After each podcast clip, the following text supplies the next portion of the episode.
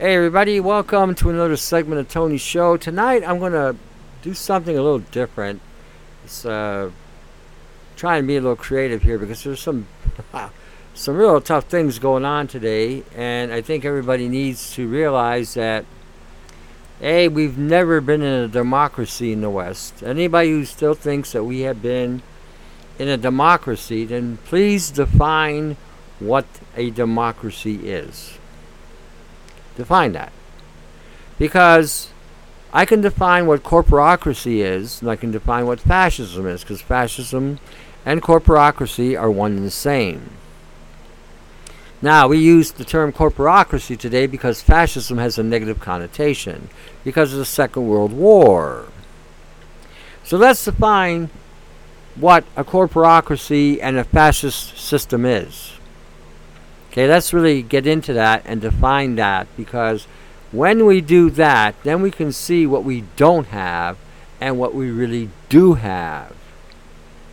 What we have is a corporocracy or fascist system where a bank or a corporation actually control the political will of the people. In other words, they design the laws, they create the functions, they make the rules.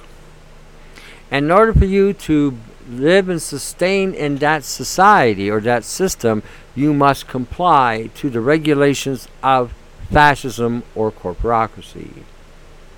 That's what we have in Canada today, and uh, we've always had in Canada, and that's what you've always had in the United States, Australia, New Zealand, South Africa, the Commonwealth, and throughout Europe, Asia, Near East, Far East, Caribbean, South America, Africa. Africa has been under a total corporocracy uh, forever. They have never, never been free. None of us have ever really been free. All this bullshit about our history and how a president had a civil war in America to set the slaves free, they never got set free. The racism and the and the atrocities that have happened to the Negroes in America are uh, uh, un, unbelievable. The only culture that suffered worse than the Negroes in America are the Native Indians in Canada and U.S., but more so in Canada. And they are still being fucked with to this day. Unbelievable what I saw out west when I was there for a short time. I, I thought we had grown out of this racist mentality, but it's still here. And the reason why it's still here, and the reason, reason why they have set up this, this dispersion of animosity toward different cultures and calling somebody a black man or a white man or a red man or a yellow man or or a brown man is because they created that as a means to discriminate and to disassociate from each other. It's more of us than them. It's more slaves than there are taskmasters. So they had to put a control mechanism, and one of the easiest ways to do it was to segregate just by categorizing people in a color. That's all it took. That's all it took. Later on, they did the same kind of categorization, separation by status, by job, so forth and so on. The reason why I'm starting to show this way, because I'm trying to lead up to something, how we have become devolved in this process, and while we have been devolving because we have not paid attention to the fact that we are not not living in a democracy, you don't have a voice, not really you only have what the taskmasters will allow you to have. Period. If it's going to cause more problems than it's worth, they will give you that crumb. But believe me, they take away from you the steak. They take away from you the meat. That's what they're doing now. They want you to quit eating meat and eat bugs or this, this 3D processed shit they're making in the lab so that you'll die faster. Now, I'm presenting this because the predecessors of us who have gone through this road, most of us have stood by and watched, thinking that things have gotten better, but they haven't. There's a mother in Alberta, and I started on the other day. I was going to play it yesterday, and I decided I'll just make a show of it today, and started off today. This mom went to Alberta from Newfoundland because she wanted to get away from the educational system that was treat, uh, teaching humanism instead of uh, godly concepts. She believed in God. She decides to go to Alberta, thinking that Alberta was a more, you know, Christian-orientated uh, place. She learned she learned very quickly how that was a false concept. Catholic Church and and and the uh, state, let's call it the state at for this point, it's a province. We'll call it the state. The state of thuggery uh, basically joined forces to take away her children because they had abused their child sexually in, in the Catholic school. And then they proceeded to take the children away and were going to perform a surgical procedure on the boy without the consent of the parents to change the child's sex. So, my point is this if you really think you're a free person in Canada or the United States, you aren't. You aren't if the legal institutions can come in to cover up a religious institution's violation on a on a child and then make you out to be the idiot or the responsible party that you know because your children um, are making up stories the child was psychologically and emotionally impaired uh, as a result of the violation done to the child the mother was just in tatters Okay, she she couldn't even leave. They they had so they had her in such terror, and then they took her children away and wouldn't allow her to have any access to the children. I'm going to play a couple songs, and then I'm going to get into that. And I want you to think about these songs written by Marvin Gaye back in the 80s, 70s. I grew up with this, and I grew up during that time of the racial disparity. I grew up in Detroit when I was younger. And I saw firsthand the violence that was going on. National Guard with tanks coming down, with uh, soldiers with guns, came right down my neighborhood. And in Canada, what Canadians have to wake up to, can't even come back to your own country without having to have some ridiculous identification, which is un- not required, nor is it legal but now they're putting police in the border so that if you come in and challenge the the health health can, they'll fine you. Now, what in fuck's name are they doing there, violating Canadians? And why are they violating Canadians? This is ridiculous. What's going on in this country? You have no idea how how rapid they are trying to change Canada into a more fascist-controlled c- country. It requires a, it requires a secession from this confederation because this confederation is completely corrupt. There is no saving it and there is no dealing with it. The provinces need to separate themselves from the confederation that's here and form a whole new alliance which is which would exclude this from the system. Or else the WEF will just plant their flag here and there'll be nobody left to fight because everybody will either be fined to death, put into some internment camp, and killed off that way through experimentation, or will be chipped like a frickin' dog so that they can now control everything you're doing, know what you're thinking, when you're sleeping, when you're awake, who you're talking to, where you've been, what you've done. That's a complete corporate takeover of people. They are basically stating emphatically that you are no longer a free man or a free woman under any law, that you are now the sole property of the corporation. That's what this is all about. And Canada happens to be a testing ground just like Australia and New Zealand. Maybe South Africa. I've not been hearing too much about South Africa lately, but if any of you in South Africa are hearing, hearing the show and you have anything got to say, please send it to me. I will be the voice, I, you know, and tell people what's going on. Anywhere in the world, Caribbean, that's another ex Commonwealth territory that again is vi- we've all heard about the Queen being dead. Now they made a big deal out of it because she's 96. I heard the Queen was dead two years ago, and all we've been seeing is some kind of proxy or some sort of a um, hologram of her for the last two years. So now they've decided, because of this particular uh, satanic time, to declare that she's dead. Isn't that amazing? Just amazing. A lot of the leaders that you think is, are still alive today aren't. They have moved on to the next level, wherever that may be. And they made a big brouhaha about all this. They've left the world in tatters. They shattered the, the, the structure of this planet. They destroyed people's lives by de- destroying their e- uh, uh, economics. And yet, we're praising these people or these entities or whatever you want to call them. Unbelievable. Unbelievable.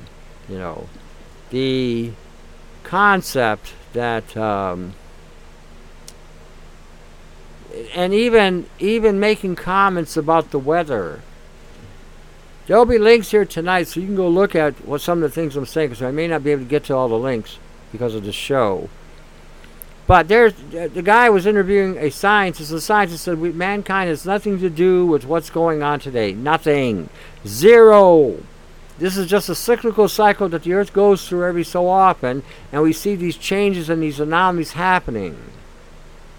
where there is an interference is when the corporations, again, the corporocracies, involve themselves in weaponizing frequencies and drilling, uh, drilling oil, drilling rigs in the in the oceans or in the seas, knowing full well that the membrane between the ocean and the land and the oil below it is so thin that any rupturing of that membrane could cause catastrophic consequences, like what they did in the Gulf of Mexico years ago. A lot of people forgot about that. A lot of people forgot about the Corexit they put into the Gulf of Mexico and how it stopped the movement of the jet stream of the Gulf. As a result, we have all kinds of weather anomalies, and then I got something sent to me this week where the Gulf of Mexico was on fire. Imagine that. Water burning. What's in the water? So I'm going to play a couple tunes. I think they're they're a- apropos for tonight. Um, it's, you know, I had them set up here. I think this is it. Uh, give me one second. I got to kind of look at my guide here. Okay. Let me see here real fast. Let me start. Okay, this is it. All right, I'm going to start here with this one, and then I'm going to go into the show with the mom. Okay, hold on. Here we go. brother. What's that? That's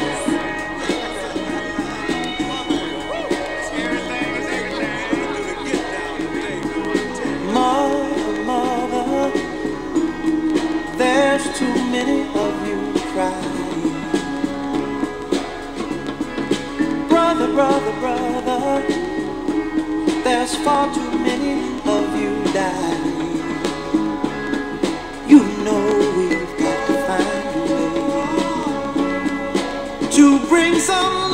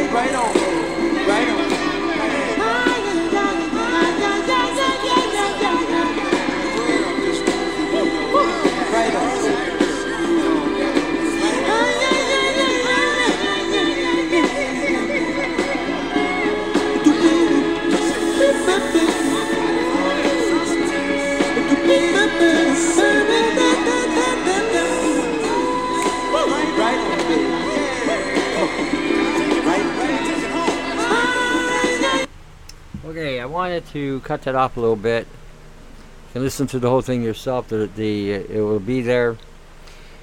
The interesting thing about this, I'm going to point this out, the reason why we're seeing the police forces today throughout the world non-complying to the to their oath or to whatever is because of the George Floyd incident that happened in Minnesota. These three officers killed a man not a black man, not a white man, a man. They killed this man and walked away scot free. That gave every police agency across the planet the right, the right to b- bring on police brutality. We saw it in Australia, we saw it in Canada with the truckers up in Ottawa where the horses trampled on uh, people. We're seeing it right now in Calgary, Alberta. We're seeing it all over the place. Police brutality. So, this is why we're seeing what we're seeing because of that incident. It was a planned incident. They wanted to see what would transpire if, if broad daylight, it, setting up a, raci- a racist situation on purpose. On purpose. This went way beyond the racist situation there. This went this went to the point of seeing how far they can get away with by using the police to abuse the rights of people. They killed a man. They killed a man. They killed him. That's how far the police is willing to go today. Don't expect any help from the police. Don't expect any help from the RCMP in Canada or the CSIS or the OPP. Don't expect any help from anybody. Because that set the precedent for the police force. There are some policemen, that are, are- there are some still good policemen on the force. But to be able to determine that, you'd have to have the mind of God to be able to see the, the heart and soul of a man. And some of these are not men. They are they thrive on violence, and they're looking for it in any situation. We saw a situation uh, up in Barrie during this whole uh, COVID thing, where a kid is skateboarding down the street. The kid grabs the, the kid, bashes him against the trunk, bashes. He's only a 16, 17 year old kid. Just bashes him just because he was skateboarding down the street. Remember that? These are things. These are little cracks that are happening in this fascist system. They are bringing in, and they're bringing, and they're going to bring it in violently. A this fascist, uh, complete fascist ex- expose, because it's already here. It's already here. Okay, the only reason America hasn't had America's had its own fair share of violence, but I'm going to say something to the Americans. Get past this racial shit. Because if you stay divided over a suntan, for fuck's sakes, they're gonna they're gonna stop a mud hole in your ass and walk it dry. They'll have you turn on each other, so then whatever's left, they just move in and, and just take it over.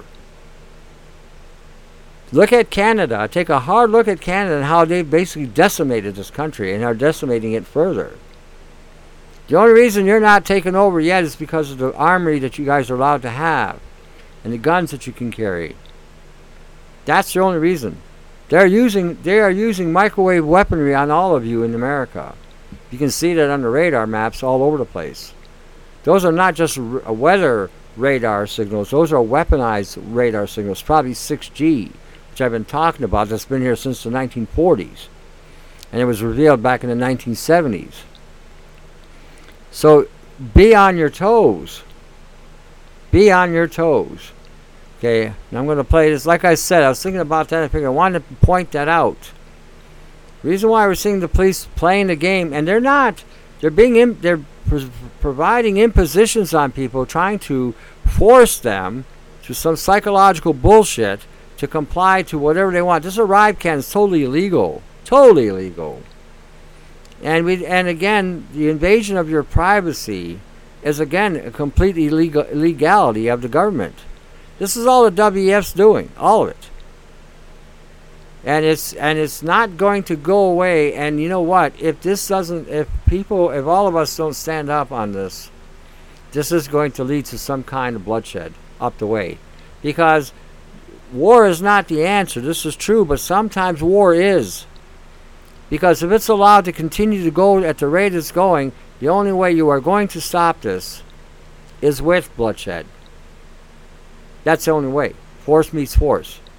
If you're being passive thinking that they're going to quit, they're just going to keep on walking all over you. That's how it is. Yeah, I'm going to play this about the mom. I want you to pay attention here to this because and I want everybody to start thinking in a in a get have a reality check just because a school is a parochial school, a private school, a Christian school, a Muslim school, a Hebrew school, whatever, doesn't mean anything in regarding to your child's safety. You better be on your on your game there. How many how many instances have Catholic priests and Protestant ministers and I'm sure Muslim clerics and Hebrew high priests have violated children. Yeah, we've heard all kinds of news about this and that. In the other places, a lot of a lot of this gets buried.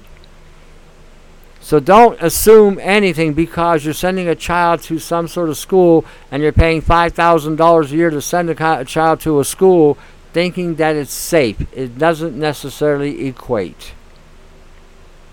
want you to start thinking, and homeschooling may be the best option you have. So anyway, I'm going to let this go. I'm going to start playing this. Hold on. Here we go, I hope. Yep. Hello, I am Sherry Strong on behalf of Children's Health Defence Canada. Today I'm interviewing someone who I have to say this is the the hardest interview I've had to do in the sense of I feel it's one of the most important interviews I've done, um, but I had the most trepidation in the lead up to it because this woman's story is so gut wrenching. The the level of injustice behind it is just mind blowing that this is actually happening in our country. And we know she's not the only one, but her story is definitely in need of public attention because going through the system is not going to help her. So Christine Wall uh, had her children kidnapped by the government in the most extraordinary, unbelievable way. And so, Christine, uh, my goal with you is that this gets shared all over the flippin' world so people can actually see what's actually happening and the gross injustice that's actually happened to you and your family, and in some way, hopefully, um, despite incredible odds right now, get your children back to you where they are loved and cared for by the people who are meant to love and care for them. So, Christine, please tell your story. Um, well, first of all, hi. um, I'm in Calgary, Alberta, Canada. I'm originally from, my whole family actually are originally from Newfoundland. Canada. Um, we had moved uh, to Calgary, Alberta in November of 2017. So pretty well close to 2018 start of the year. Uh, I initially brought my children out this way uh, to have the Catholic faith introduced to them through education uh, because uh, interdenominational uh, in Newfoundland when the government had taken over the school system. There was no more Catholic or any type of religion other than world religion in the schools. Uh, that was in, uh, implemented in 1998 in Newfoundland. So when my children started school, you know, I had them in the schools at home, and I decided that you know I wanted them with that religion. So I had um, taken them out of world religion in school, which you could, you can opt out, but they weren't learning their own religion. So I decided to uh, move them out west. Um, so we drove, we, we took our time, we drove across Canada, and took a trip out of it, and uh, ended up here, like I said, in November of 2017. I had my children enrolled in the Catholic school system in Calgary, and um, they seem to be doing really well. My my oldest daughter, she always excelled. Um, she was always on the honor roll in school. She always done really well. My middle daughter, she she had some um, learning delays where she did struggle, but they had programs in place for her uh, for her uh, to help her along. Uh, my son, he had some fine motor delays, uh, where he struggled a lot from um, anything with zippers or buttons. Uh, so he always wore pants without zippers or buttons. Same thing with sneakers for tying his shoes. Like I did the whole Velcro thing. But what I had implemented in the schools is that I was able to walk my son to his locker in the morning. I had that permission to be able to go to the school with him first thing in the morning so that he could I could switch out his shoes, uh, help him with his jacket, just to help him get into his desk. And I did this before the start of the morning because I didn't interrupt the class; it wasn't in progress. So this always happened uh, before the bell would ring, uh, just to get him going, so he had a good day, so he wasn't flustered, he wasn't, you know, off on a bad start. He loved school. My son loved school. He thought he's such a loving little boy. Like he thought he was going to a birthday party every day. He was very enthusiastic. He loved the little girls and the little boys, and he, he was just really excited, really excited. Like I don't know if he knew he was learning anything in there, or he just he was really into wanting to go. Um, over a period of time, I found he changed quite a bit, and um, he didn't want to get out of the bed. He hated school. You'd ask him how his day was. He's like, I don't want to talk about it. I don't want to talk about it. And I found that to be very odd. So we always do um, our night routine with our children. We do our prayers. We have a set prayer that we always say. The kids know them off by hand. Um, we read stories. And a lot of times in the nighttime, that's when my son opens up.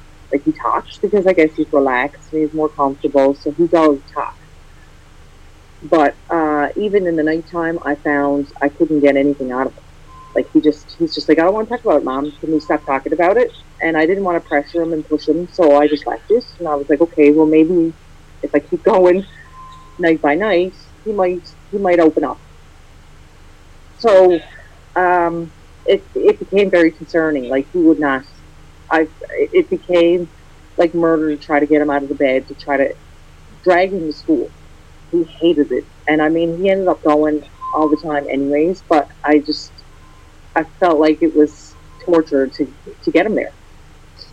So I came to find this. It's a therapeutic buddy, and I found them online, and they're called Worry Buddies. Now they're stuffed animals. Uh, they're monsters, and they have zippers for their mouths. And the whole concept behind them was that you write your worries on a piece of paper, you feed them to your worry buddy, he eats away your worries, and then there's no more worries.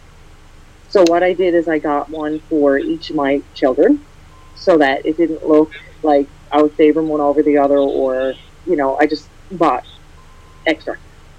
So when I got them, I gave one uh, to my son, and I explained to him what it was, and I did the same thing with my daughter. So they went around that entire day and they were writing spiders and they were writing, you know, odds and ends of things that of nature that they were kind of worried about.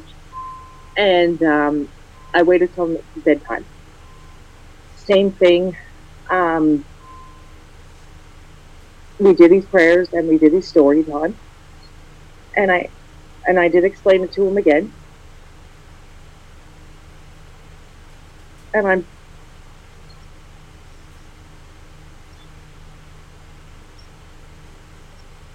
and I promised him that everything was going to be okay. And I sat for over an hour. In detail, he explained what he endured sexually and physically at the hands of his principal. Because I asked him to specify where it came from.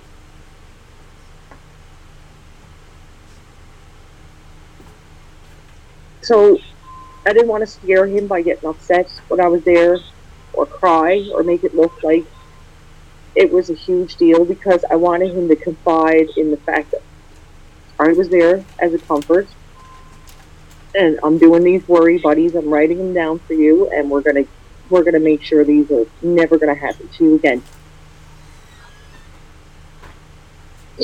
So that's what I did and I, I left the room and I and I collapsed.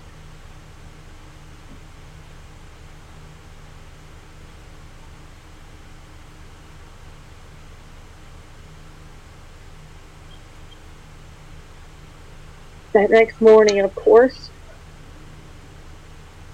I didn't bring him to school. I removed them all because they were all in the same school.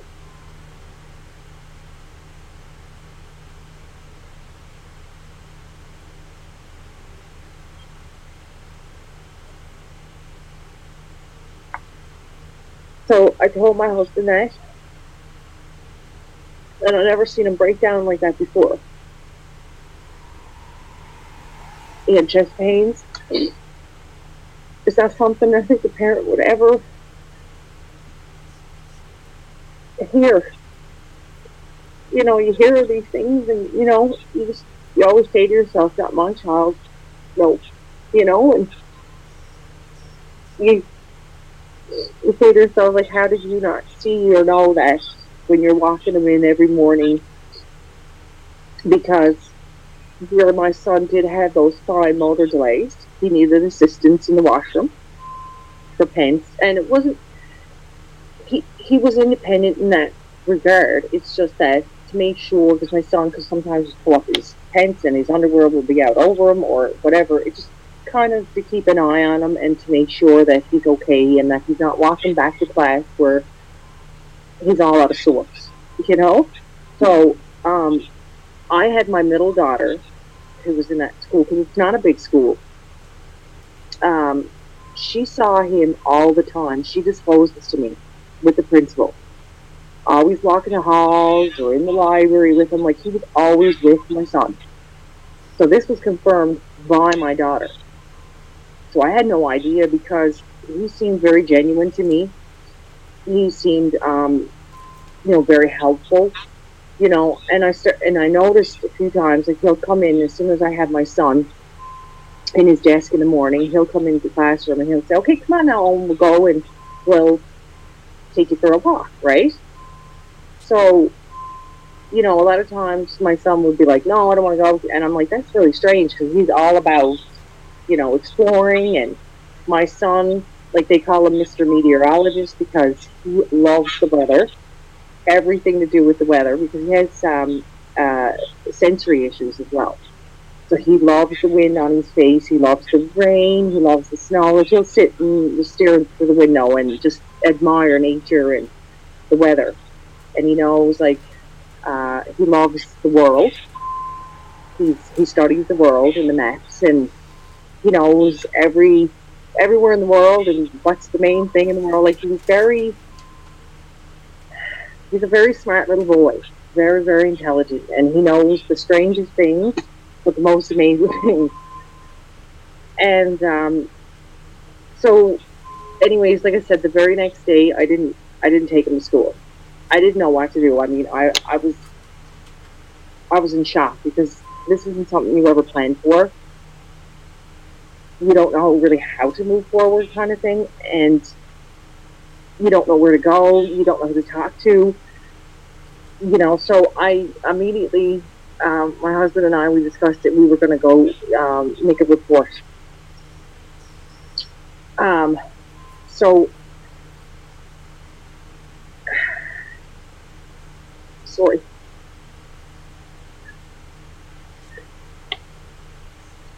So I phoned to the police. I phoned the non-emergency line. They had discussed to me uh, that I had to come down to give my statement of what my son had disclosed to me. So, with that, I made an appointment with a Constable McGrath. I had attended District 6 here in Calgary. I had recorded that that interview with her. So she wrote out a statement on free paper the same way I guess I would if I was the one saying it. Um, so I had to tell it to her the way that my son told it to me in detail. Uh, it was a really hard time. She was very sympathetic toward me. Uh, she had discussed with me at the end that they have a specialized unit for children of abuse called the Sheldon Kennedy or Sheldon Humor Center. That they would send it to them, the abuse uh, team, and they would get in contact with me. So she explained the procedure would happen that it's a center where they have um, those specialized officers, but they dress in plain clothing and it's in like a, a family room kind of atmosphere. So it's more comforting to children because uh, I asked her all that. Like, you know, my son's not going to get interviewed on his own in the room with officers, and it's very intimidating. So I wanted to know the process. So this is what she had confirmed to me. So I did leave, leave the station. She left me with her number and the file number. Uh, it was a week had gone by, and I got nothing back. We were getting into the second week, and it was kind of concerning because I said, you know, for such a serious um, scenario, I would think that somebody would have gotten back to me within a couple of days. So I returned her call, uh, or sorry, I gave her a call because she gave me her number. I phoned her, and I actually happened to get her, and she had a completely different attitude, total flip attitude. I was told by her very quickly, sorry, we didn't find any merit behind uh, the investigation. Therefore, we closed the case. And I said, hold on a second. I said, wait a minute. I said, you haven't interviewed my son. You haven't done any investigation on my end. What kind of an investigation was conducted? And she said, well, we do our own investigation first. And We found that there was no merit behind this, and we, we decided to close the case. And she hung up on me. And I was like, okay, what just happened? Kind of threw me for a loop. So I phoned back within that hour, and I asked to speak to um, her superior.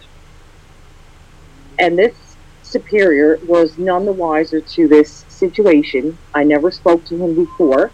He was not aware of the situation. All I did was ask him, listen, can you please take this file number, look it up, and please let me know, like, I know this case was closed. Can you give me some details into that as to why? what he disclosed to me blew me for a loop. He had stated to me, and I don't know, can I give names on this? Uh, it's your choice. If, um, yeah.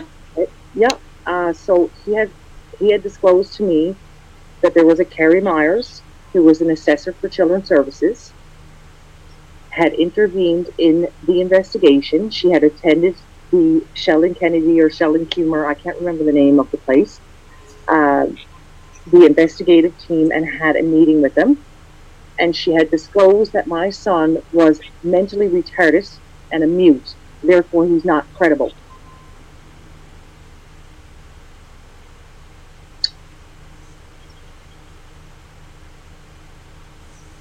That was it. He said, I'm sorry, ma'am. He said, that's just what I'm reading from the file. So I left it at that because I know that this particular officer I was talking to was definitely not aware of the situation. He's just reading it from what the face value, and I let let it go. So that was hard to hear because to describe my son as that when he's very like he's talkative, he can speak. He's very aware of what's going on. My son would never I would never even question if he was lying to me or not. Mm. The details that he gave me were not something that he could have come up with off the top of his head unless something like that had happened. I would never take it to this level of extreme if I felt there was any gaps in his story that I felt were off. Like there was none. There was none. Around the same time, my son became very ill.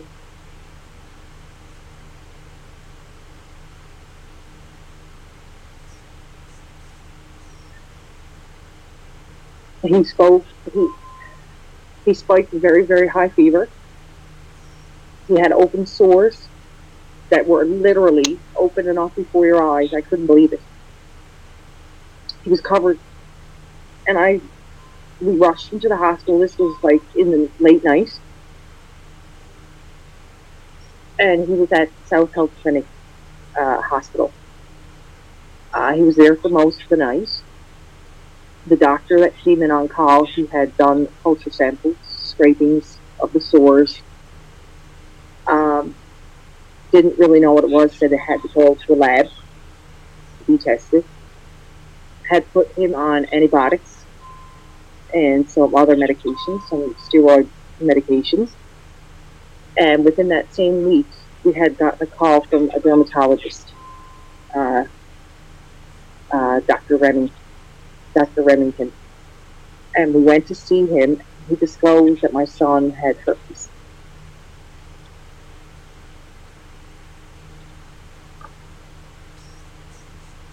I went in shock because it was like, wow, wow, wow. Like, hear that? Uh, you get embarrassed because you're standing up there and they're telling you this, and then you're, you got to think in your mind, like, they must think, like, my God, where did he get this? Where did he get it? You know, because Yes. he took all kinds of pictures of my son. He gave me the diagnosis. I have the diagnosis here. I have all my paperwork for everything. I've recorded everything throughout with all these people, so I have thousands of hours of recordings. So anything that is said outside of what I say, I know that I have it support what I'm saying. So he had, he was highly contagious. So he had to have his own towels, his own face cloths. I had to buy gloves. They didn't have gloves I could find anywhere that were small enough for his hands. So we had to buy the regular ones and cut them down and tape them up. And he had to eat with those on. He had to go to the washroom with them on. They had to be changed three times a day. He couldn't be in contact with his other siblings because he was highly contagious. So myself and to his daddy, he didn't care. We didn't care. I said, I, I'm taking care of my son like I always have. He had he had his whole room set up. It was almost like a clinic with the towels and the bandages and the creams and everything that he had and the sores that he had on like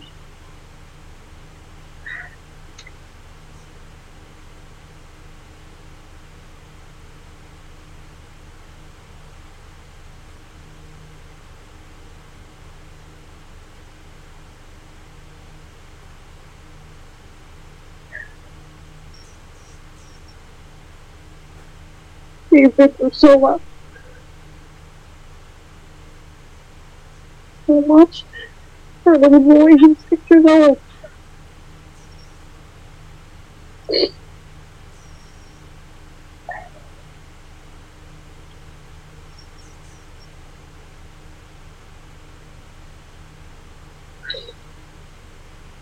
So throughout that, I knew I had to get my kids to school. I had truancy on me about getting into school.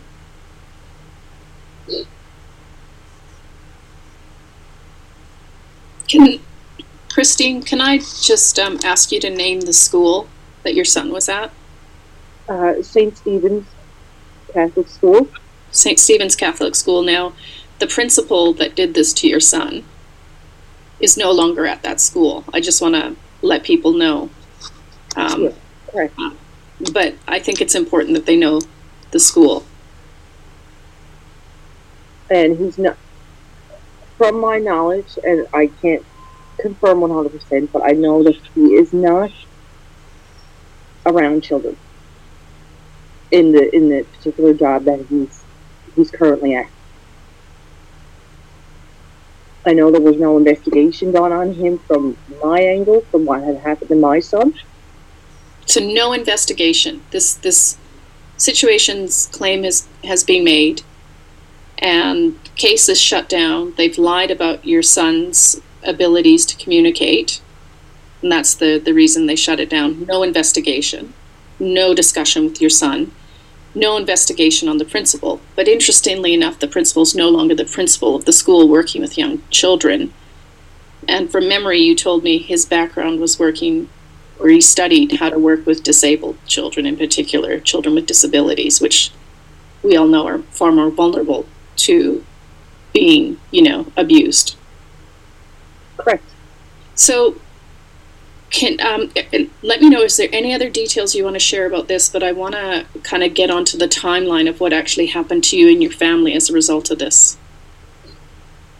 um, you know what i could give details that i know with the school itself Yes, they also have a seclusion room a seclusion room.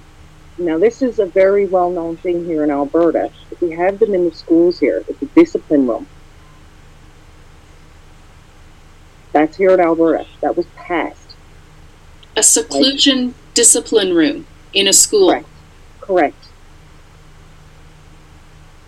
I, I I'm sorry. I'm just thinking, is this like 1940? Is are these residential schools? Like, sorry, but that's a complete what the moment. And I can tell you, you can you can actually research that. That was a, that was actually passed to keep that in the schools because a lot of children, uh, well, they didn't disclose it to parents. Parents were not privy to that information, but that's what they have. But now my son, I don't know if he was in that particular room, but my my son discusses about being locked in a boot closet with jackets that he's been kicking and screaming to get out of.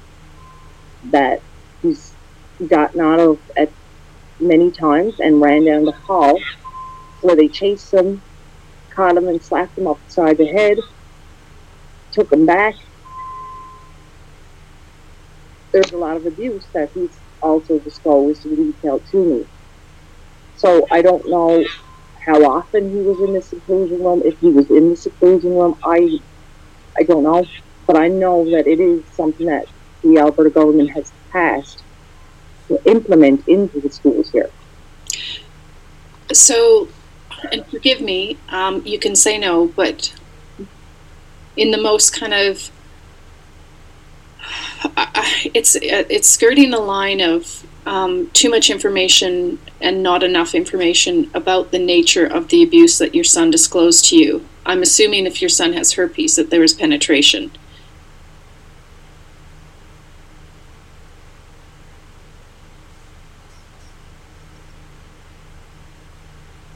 Did your son communicate? Was he able to communicate the details of his abuse? And you don't need to go into it, but was he able to communicate the He did. details? He could tell me the details. Yes. Okay, and I'm I don't want you to go into details. I don't want to like create that kind of dynamic around this, but I think it's really important for people to understand and not just kind of gloss it over and say he was abused, right? That there has to be, you know, your your son was terrified to go to school.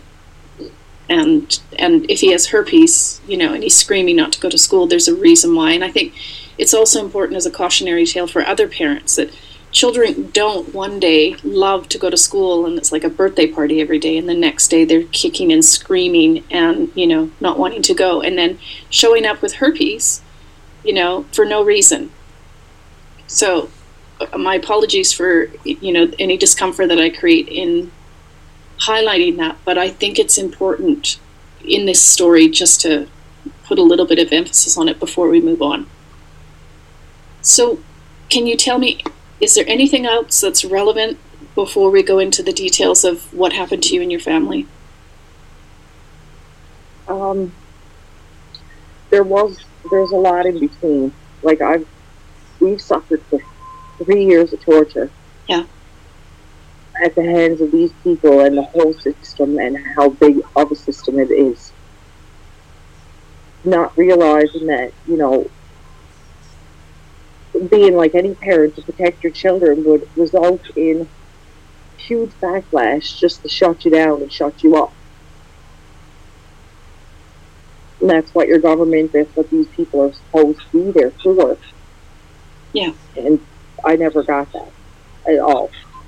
I mean, like I said, I mean, we made a complaint to the bishop. Uh, they said there was nothing we could do. Uh, we went to the education minister, uh, federal and provincial. We had gone to the uh, Catholic school board. We had gone to the justice minister. We had gone to the health minister. We had gone to, later on, to the children's services minister. We had gone to the attorney general's office. We even got a letter back from Trudeau. We wrote Trudeau. We wrote federal and provincial ministers where Trudeau's letter had stated. Now, like I said, I mean, I'm sure it's not directly from him, signed off by, I guess, his assistant, stating that he doesn't have jurisdiction here. The Prime Minister doesn't have jurisdiction. Right. Yes. Right. Right. Shocking, you know? So, through it all, I mean, just getting no help, getting nowhere. I had truancy um, coming to say, you know, your children got to be in school. I said, I'm fully aware of that. But at the time, see, it was midway through the year. You cannot just uproot your children from one school to the next and just walk into a school and say, here, you know, here's my children, can you educate them? There's a process. Hmm. And that process, it takes uh, a lot of paperwork. You, you know, you have to contact them. I didn't want them in the Catholic school system, period. So, I mean, that's another thing that was uh, a contributing factor on restricting me from getting them back in school. To take them and put them into a public school, it, it would take a lot of work, a lot of help. So this is why I also did contact the education minister to see if there was anybody who could help me. I got truancy on me here. I don't know what be doing. I got a phone call from this lady, Carrie Myers. And at first, she wouldn't state who she was. She just said that she had gotten a call from someone in government that we were in trouble with the children and that we needed help to get them in school. You know, what do you need help with? I said, well, I need to get them in school. So she's like, don't worry, we're going to help you out. And I said, you know, who are you? What do you do? And she, she wouldn't disclose that. So that was a bit odd to me. I said, you know, like I'd like to know because I said, you know, I'd like to even thank whoever it was that sent you to us because we've been desperately seeking help. You know? And she said, Well, you know, that's that information you're privy to and so on and so forth and I'm like, Okay, well I could see it if it was something that was negative. but something positive, you know, like you would think that would be something that was ever to be disclosed. But anyways, she wouldn't allow the information to come out. But she did mention her name. Um, she just said Carrie, and it didn't. It didn't. It didn't um, click with me. right. Right? It did Yeah, not click with me at all because I haven't met this person. Mm. I never laid eyes on her.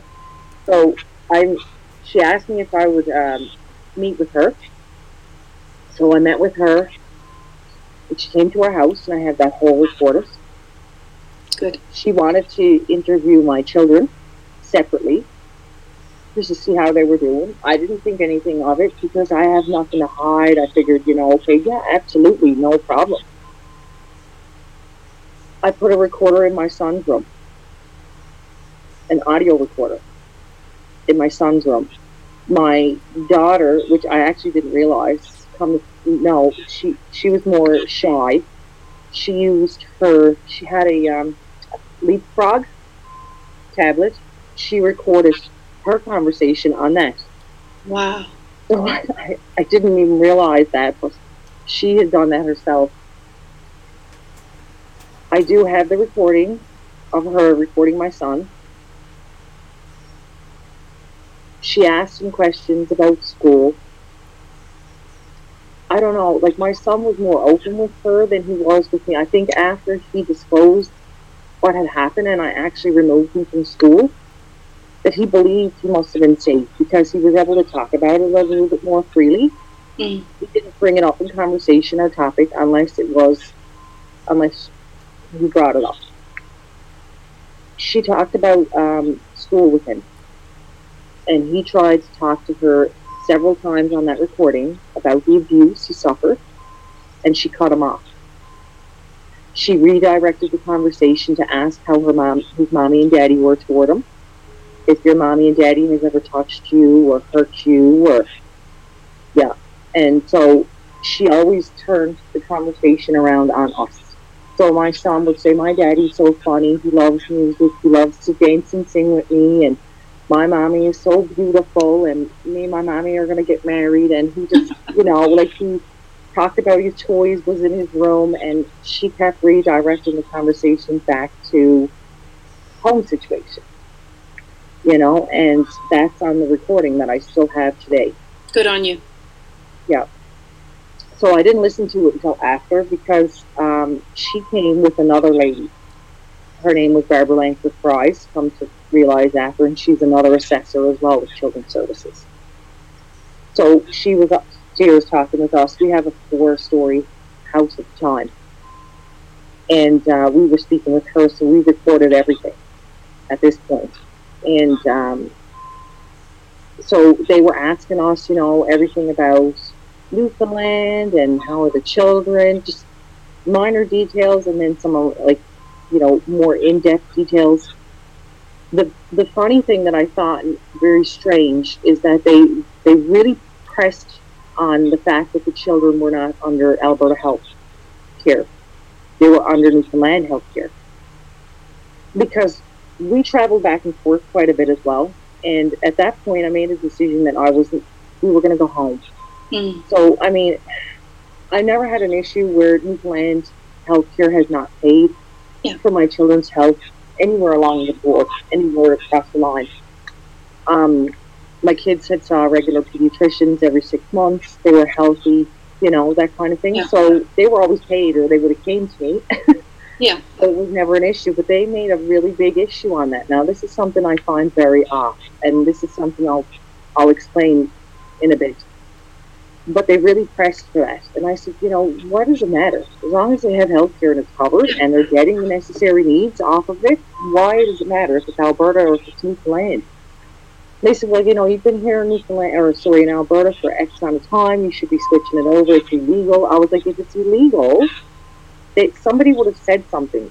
Somebody, everybody knows World War II. We've been in the same home now since we came here. We go back and forth. So what difference does it make?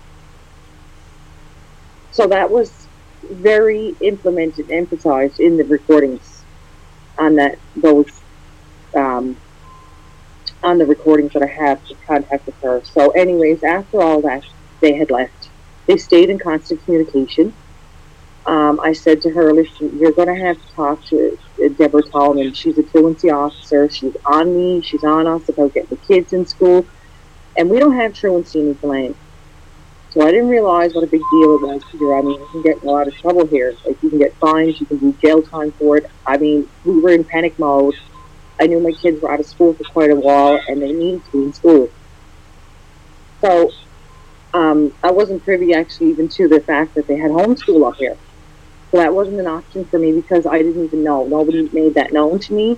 Mm. And if I had to have known that, that would have been a great option because Yeah. it would have been home and so on. So, anyways, it got into May, and May 27th, because I had this call also recorded. I spoke to Carrie Myers and said, Carrie, listen, I'm tired. Nobody's helping. My children are suffering. We've made the, the, the group decision that we're going to move home. We're going to move home. My children aren't getting supported up here. They're not in school. You can't get them in school. So, what we're going to do, because that's my birthday, actually, May 27th. So, this is why I know this date so well. Um, and I do have it recorded. I said, family are here and we're celebrating my birthday. with the kids, and she asked me where the children were, and I said, you know, they're in a hotel, you know, spending time with my family, and we're going to go meet up with them because it's my birthday today. So I said, I just wanted to clarify to you that it's going to take us a while to move home. It's going to take the summer. We're going to be going back and forth. We have all our belongings to move. Uh, we have to get the kids registered, um, so on and so forth. There's a lot of work.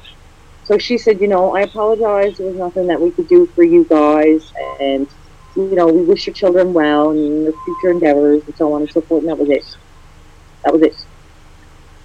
I never heard from her until October 24th, 2019, 2 o'clock. I had an assessor. This I didn't know at the time, but I'm telling you this now because I know who these people are now.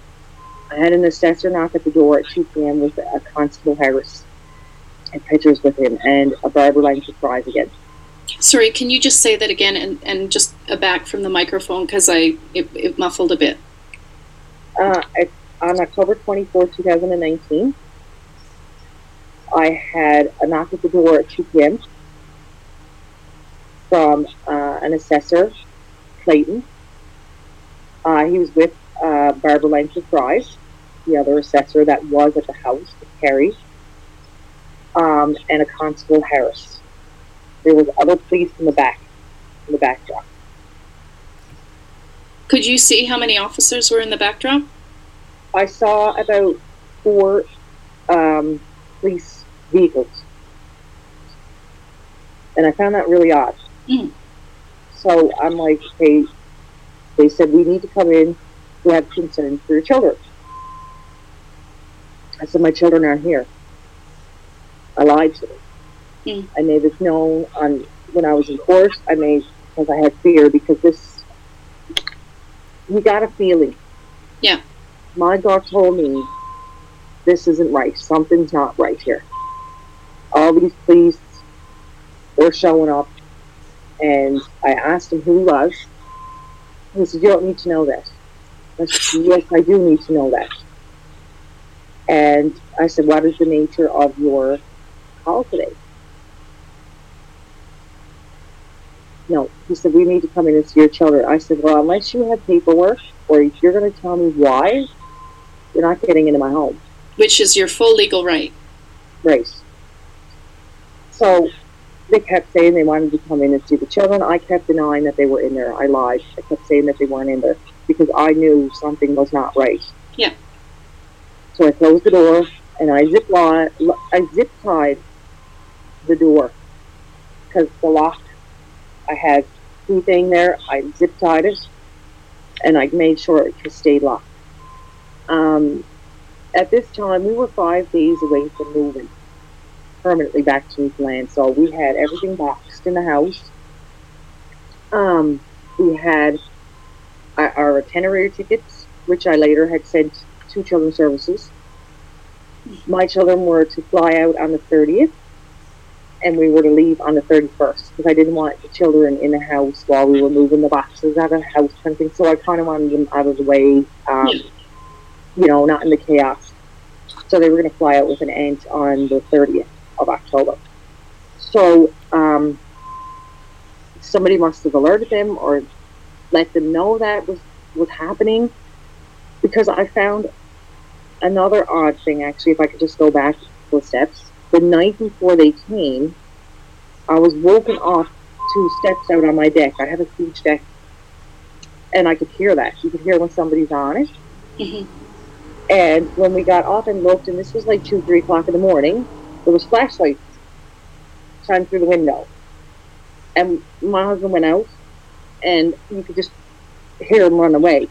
I didn't see or know who it was. I never had a clue. I didn't, you know, that was it. So we kind of on and off up all night. I didn't know if we were being robbed. I didn't know. If we like, I didn't know. So that was a very odd thing for me. Uh, so I don't know if that was them. Don't know. I know that we were being watched. Uh, weeks. I know that my neighbor at the time had stated to me that Carrie Myers tried to get into my house throughout the summer when I wasn't home. My neighbor disclosed this information to me. She tried to let herself in, but we weren't. We were home. The door was locked. So my neighbor had disclosed that they had seen her in the front and through the back trying to get in. Um, I was not. I, I didn't know at the time that this was her because my neighbor didn't know who she was. hmm But this is this has all been out in the disclosure throughout court documents. So this is why I'm telling you guys this that I know this information now. So if I don't tell you that now, you're not going to know. Yeah. So let's let's get back to the day. What happened after you zip tied the the door? I ziplocked the door and I went down to the bottom floor. My master bedroom was down on the bottom flat. Um, I told the kids, I said, you know, get ready, we're gonna we're gonna leave. So the kids got their jackets on and we were getting ready to leave and I was gonna go through the back door. The back door has our double garage. We have two vehicles in it and we have a big garden and that's the only way we always enter out to the back anyways. Um, when I opened the door, there was police there. There was two police cars um, that had closed in this way, where I couldn't get out of the garage. There was police line off across the back fence of my garden. Um, Okay, I'm going to cut it off there because it's, uh, it's an hour and 40 minute interview. But you get the idea police brutality, lawful abuse. Woman didn't do anything. She was being protective of her children. And they basically had surrounded her home like a criminal. And because her child was molested by somebody in the parish, and this was all to cover that up. All to cover it up. And again, this is this ties back to Floyd George and that police incident that happened there. The police officers standing around doing nothing, complicit with the criminal activity. See, it doesn't matter really what your color, race, creed, or beliefs are. Criminal activity being done by the law enforcement is still criminal activity. And everybody, doesn't matter where you're from, should be outraged. Now, this is a mom in Canada. How many other moms throughout this country are having to go through the same bullshit because their child got molested by a minister or, or a priest or a cleric or a high priest or some sort of guru, whatever, and then being lambasted and co- and trying to cover it up and even putting the fault on the family. Welcome to Canada, eh? it's um it's an atrocity, literally. It's an atrocity, and it's it's uh, the, the fact that this even is existing in this country is just beyond fathomable. I wonder what the I wonder what the patriarchs of this country would be thinking today. It makes you wonder. Like I said, it's going to get worse. We are in a fascist system. In fascism, corporations have more rights than the individuals. Have you noticed over the last four, four and a half decades how the unions had power and strength in order to um, create a better working environment for the general labor, and today they have no power because the corporations bought out the unions as well. So they collect their dues. You have a job. If something goes on, they only st- they only step in if it's really something that's legal. You know that could cause corporation problems, not to protect the worker, but to protect the corporation. That's where we're at today. Everything's inverted. Everything. I'm going to play another song by Marvin Gaye and I'm going to wrap it up. I think it's another apropos song. The reason why I'm playing these songs is because this act, these kind of things were actually happening back in the 60s and 70s when I grew up. And I'm seeing this this as a rerun on steroids. And now this is happening throughout the Commonwealth where when this was going on in America, the Commonwealth was not dealing with this. In fact, the Commonwealth was actually criticizing America very strongly. Now the shoe's on the other foot. The left has dropped with the right. And you have to understand what America was back in the 60s was a prototype. They were the first. They were number one. So they were going to be the first ones. They were going to prototype all these issues. And now, now they have a format and a plan, which they have developed over four decades or five decades, me, even six decades. So now we're seeing this in uh, full fruition, running by a bunch of ha- by a handful of billionaires, controlling the corporations today, dictating policy, and you're going to find out more and more as this evolves that you have very little rights. And when you try to stand up for your rights, there's going to be some kind of opposition. Right now, it's still peaceful. Right now, it's still on a relatively peaceful side. But this is not going to stop here. This is going to continue to continue to keep going. If they can't kill you with the injections, they're going to kill you with microwaves. If they can't kill you with the microwaves, they're going to kill you with starvation.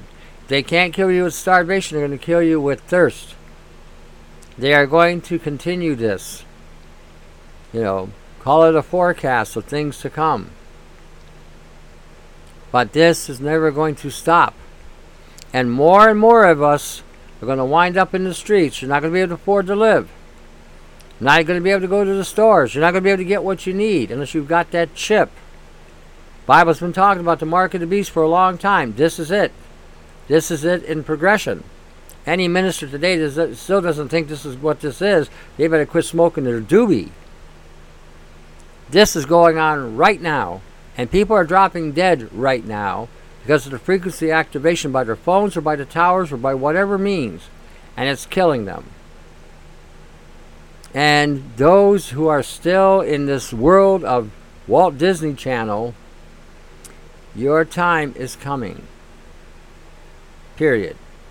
It's coming. All right, let me play this and I'll wrap it up. Hold on. Here we go.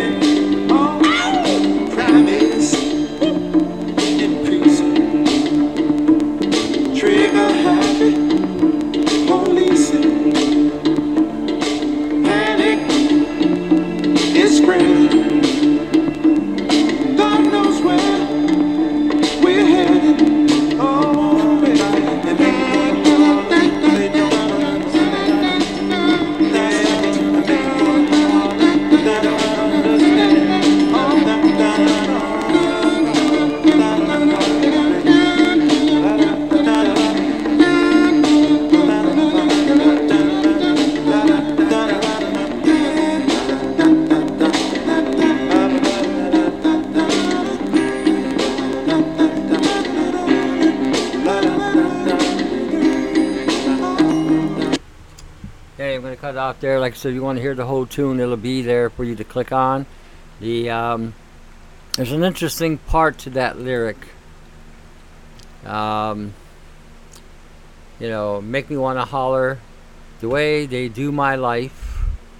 This ain't living. This ain't living. No, baby, this ain't living. Um, inflation, no chance to increase finance. They have subjected us to a control where we can't pay our bills or our taxes, and now they want to take away your money. A lot of this is somewhat prophetic, you know. This happened back then. Okay, this happened back in the 60s and 70s and 80s. They just happened to target a specific group of people in America, and in Canada, they, they targeted another specific group of people, the natives. Same shit, same exact program, same exact results destruction of a culture. And I'm pointing this out because if we're attacking moms in this country, in Canada, which is supposed to be a Christian country, we're beginning to realize, maybe some of us, that this is not a Christian country, that it's more of a fascist regime. And you better start waking up to that reality. Some of you may say I'm, I'm exaggerating. Am I? Am I? See, there's the one thing about Canada that is really a bad thing. Canadian people, for the most part, are apathetic to a fault. Just apathetic. And this is going on at that level. When it comes to you, who's going to stand with you if you don't stand now? There's some kind of story or poem, I forget about how the theme of it, but the gist of it was when it came time to fight in the beginning, when it could be fought, at the end, when it came down to that person, there was nobody there left to fight to help him because everybody was dead. Because nobody showed up for the fight. And I'm saying this not to start an insurrection, but to use within your means to separate yourselves from this insanity. If it means seceding from your confederation or your statehood or, or your association with a country, maybe that isn't a bad thing. It may be difficult to rebuild, but it's better than being a, having a boot on your throat and then being dictated what to do and to put toxic materials inside your body that shouldn't be there and to be violated so that you can't even come back to your own country without the government knowing what, what, what side of, the, your ass you're farting on. So again, it's it's time to see. It's time to wake up. They're going to bring in another wave of crap by mid-October for sure. Now, there's a convoy going to Saskatchewan. I talked about this the other day. I don't know what's come of it yet. But I'm hoping this is not something that's going to lead to a major martial law effect in Canada, which may happen. Somebody said, oh, you shouldn't say that. They'll get the idea. They already got these ideas. If you think for one minute that they haven't uh, planned and projected whatever the, the concept that could happen, using artificial intelligence to figure out all these anomalies that could go wrong, okay, then you're the one behind behind the eight ball that's sleeping. so again, they've already made plans. The only thing they haven't planned on, perhaps, is the those who are still standing fighting. They probably, and they've got a contingencies for that too, I'm sure. So as I always say at the end of these shows, you might want to read your gospels because the only saving grace that I see at this point is God. Jesus. You know, I always tell you read the Gospels, read what Jesus had to say. Some of you might say, well, isn't that a cop out? No, it's not a cop out. I mean, you can't beat this force with your own strength because they are more than formidable in regarding to you and those who, the very little that will fight. If God before you, nothing can stand against you. So it only makes sense to go to God, especially now, and to stay with God. Not when this, this fall passes over, we forget God. That's been the fucking problem from day one. Every time we have had God defend us and protect us and deliver us, we forget about Him. That's a lot of bullshit, to be honest with you. Doesn't get his due. Mother Nature, the universe. Fuck that. When it comes right down to it, God created all of this stuff, and you, and you need to recognize that it's God that's going to deliver us through Christ. The first time Jesus came down here, came down here as a priest. Second time he's coming, he's coming as a king, and he ain't going to F around. So I suggest seriously that you read the Gospels because this, what we're saying today, is only going to devolve even further. Not a scare tactic. This is your life sa- This is your life preserver. Just remember, when this is over, you don't forget who got you there. And I'm not talking about me. I'm talking about the one who who will save us. So, and salvation may not be what you think either. It may not be that he's going to deliver us from this whatever. He may deliver us, but it may not be the way we think. So anyway, read the Gospels. I always tell you, read what Jesus had to say. Read the book of Revelations because that is the playbook. I always say read the Gospels and, and the letters so that you can see how the church evolved and how there's a growth process, and this will also be with you too. The more you connect with God, the more you're going to grow and change, and there are going to be conflicts in your growth. That's just normal. That's just normal. So anyway, I will leave you with that. I always tell you as well that there are people above who are doing things to try to help everybody find solutions for their health and other things. If you can contribute to them, please do so. If you can't, because of the violations that have been that have happened to you as a result of the this insanity that's going on, WF con- uh, conquering Canada, get back on your feet when you can. Take care of your families. And if you can at that point in time help, please do so. But till then, till then, share the show. Share the show.